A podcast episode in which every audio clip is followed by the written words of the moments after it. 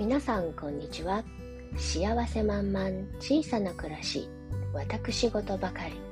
秀香製作室ラジオへようこそ。はいご機嫌いかがでしょうか。イラストレーターをしています秀香製作室です。今朝ねあの今朝というか明け方頃かな。熟睡したところからだんだんだんだん覚醒していく家庭の睡眠中にもう意識があるかないかふわふわっとまだしている感じの睡眠中にねあの過去の出来事がポッと浮かんでもうすっかりあそんなことねあの忘却の彼方で私の中ではもう消滅しているあの出来事だったのがポッと突然ねあの脳裏に出てきて夢うつつの中でその出来事が出てきて、まあ、特にあのそれについてなんかあのどん何か強い感情が生まれたわけでもなければ何でもないんだけれどもただただその出来事が突然ポッと蘇ってきてあああの時こんなことあったねっていうね感じのあことがありまして。まだ寝寝ぼけまなこまだ寝てる半分。でも熟睡してないから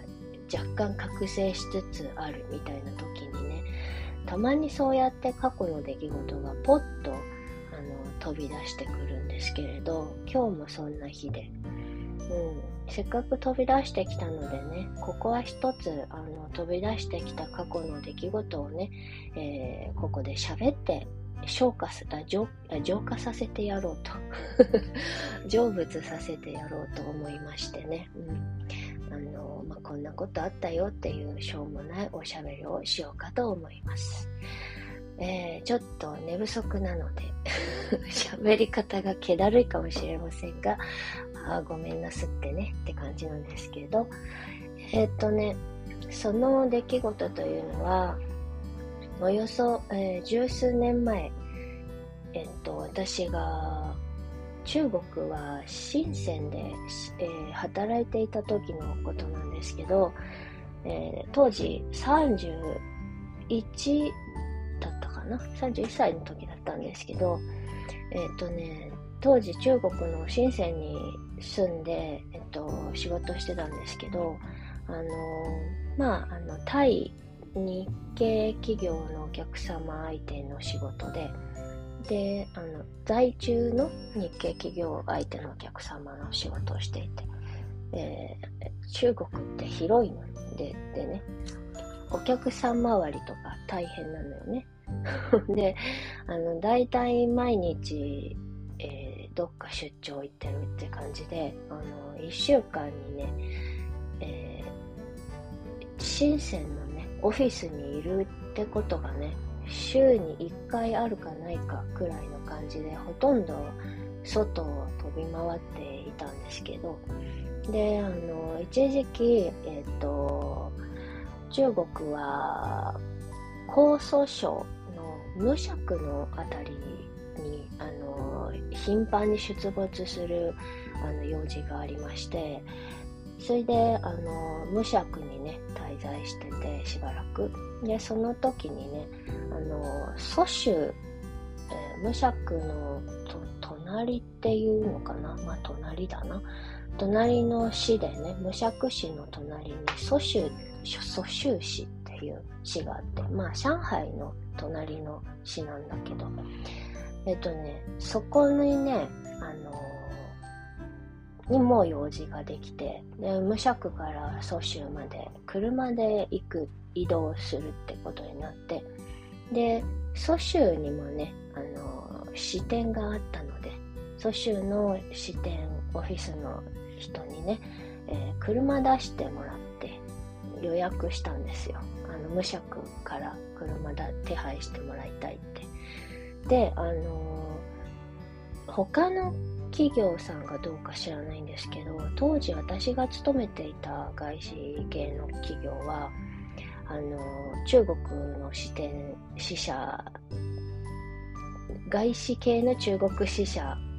なま、うん、あ、よくわかんなくなっちゃった。まあ、とりあえず外資系の企業だったんですけど、あの、そこは、えっとね、営業者？会社が持つ営業者っていうのをアウトソーシングしていて、えっと、車自体を持たないっていう感じだったんですよ。で、えっと、運転手付きの車を、えー、アウトソーシングしていたんですよ。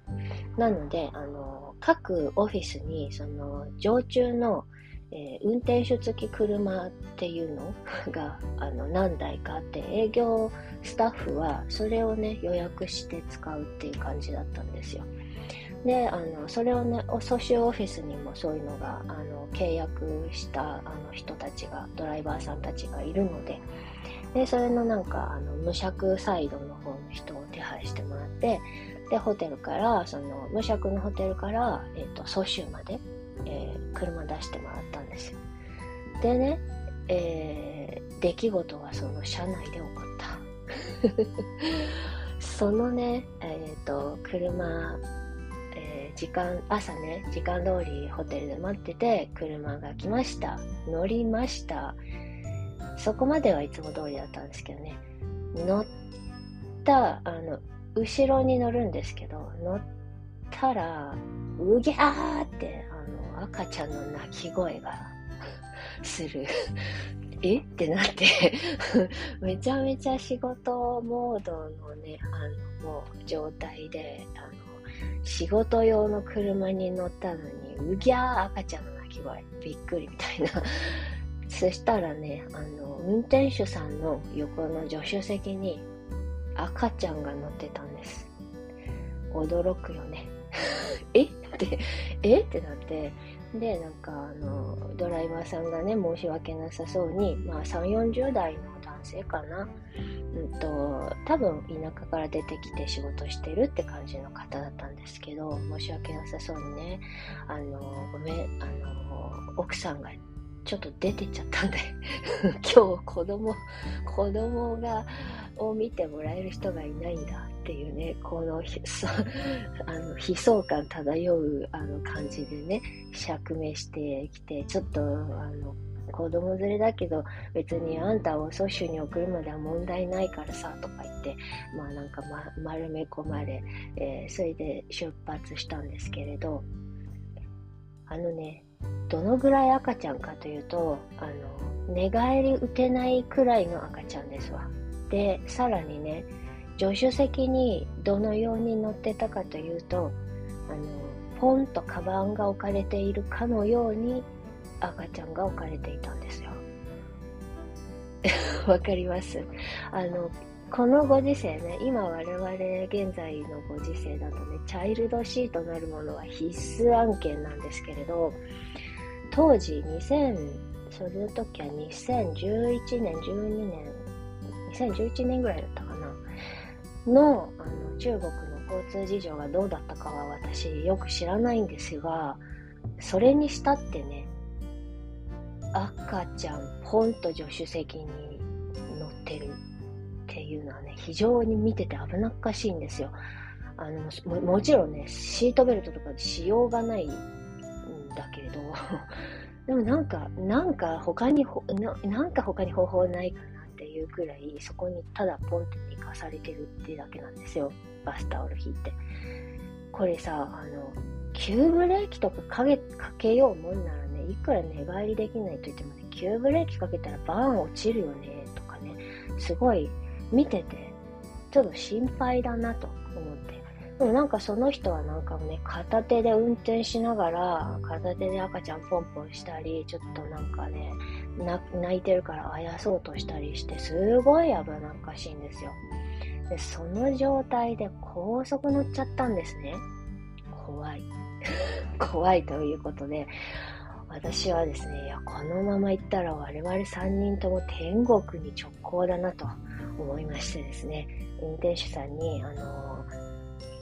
赤ちゃんを連れてるのはもうしょうがない。あの、あなたの事情はしょうがないから、その赤ちゃん私に抱っこさせてくださいと。私が後ろで面倒見るから、あなたはもうちょっと運転に集中してってお願いして、それで、あの赤ちゃんグッズとかね、なんかミルクとか、なんかいろいろ全部もらって赤ちゃん受け取って、えー、およそ2時間くらいの道のりだったかな？ドアトゥドアで。えー、ずっと赤ちゃん抱っこしてました。結構なんかあの高速とかビュンビュンとかねすごいあの距離だ大変な距離だったんですがまあ赤ちゃんはに罪はないしこれでねあのドライバーさんのさ注意力があのねそがれてね事故とかになったら本当に取り返しのつかないことになるのでねもう正直謝礼にならない状態状況だったんでねもう一生懸命私あのお客さんからの電話とか上司からの電話とかに対応しながら 赤ちゃんにミルクあげたりとかしてあのとにかく無事についてくれという感じで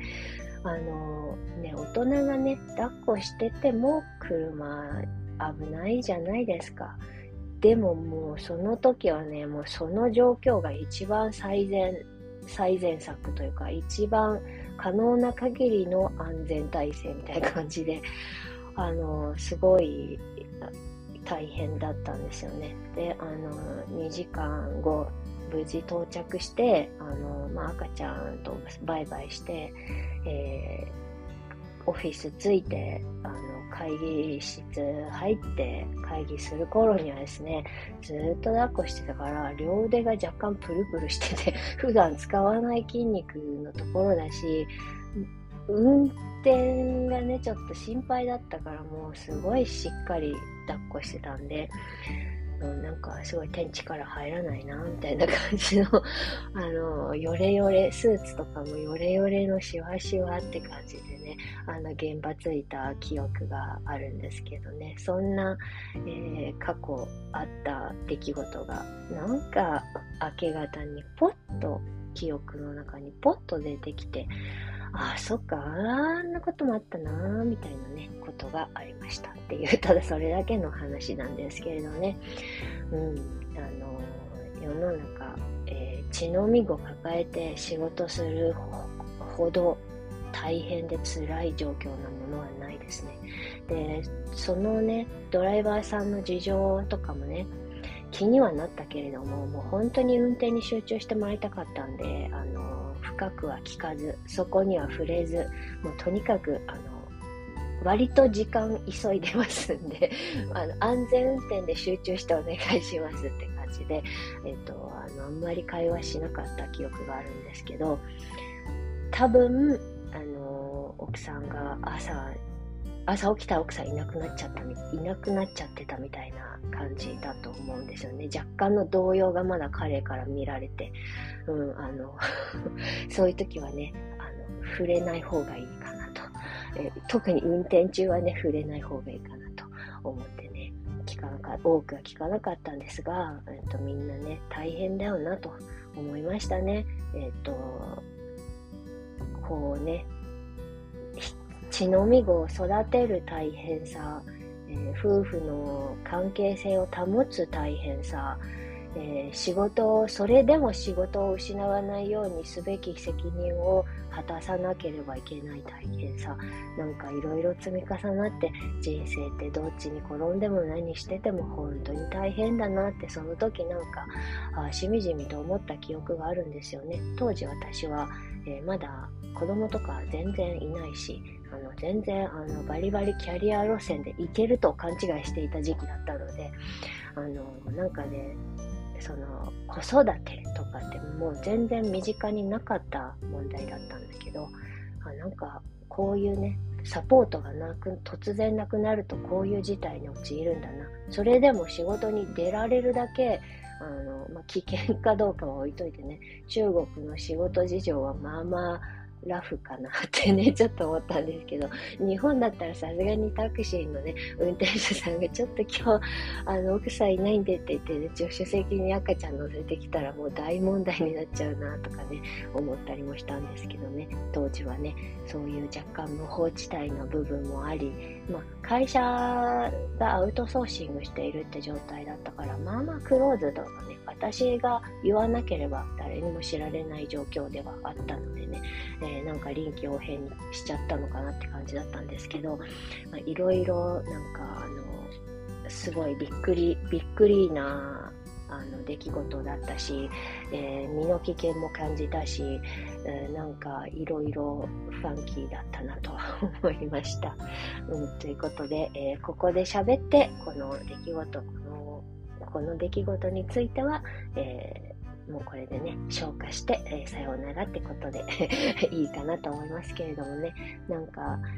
えっ、と、いろいろなことがあったんだなってね、あの改めて思ったんだけど、だいぶいろいろ忘れてんだなってね、すごい忘れてんだなって、それぐらいなんか、暴殺されてて、心が、あの、無みたいな状態になってた、あの時期だったのでね、なんか、そこに感情の記憶がないんですよね。ただそこに出来事としての記憶はあるんだけど、その時自分がどうどういう感情を持ってたのかとか全然思い出せないんですよね。面白いことに。はい。ということで、えー、今日は えー、タクシー、タクシーというかね、えっ、ー、と、配車手配してもらった車に乗ったら、血のみ子がいたよっていう話でした。それでは、今日はこの辺でおしまいにしたいかなと思います。最後までお付き合いいただきまして、どうもありがとうございました。それでは、今日という日が今この時が皆様にとって幸せ満々でありますように。じゃあまたね。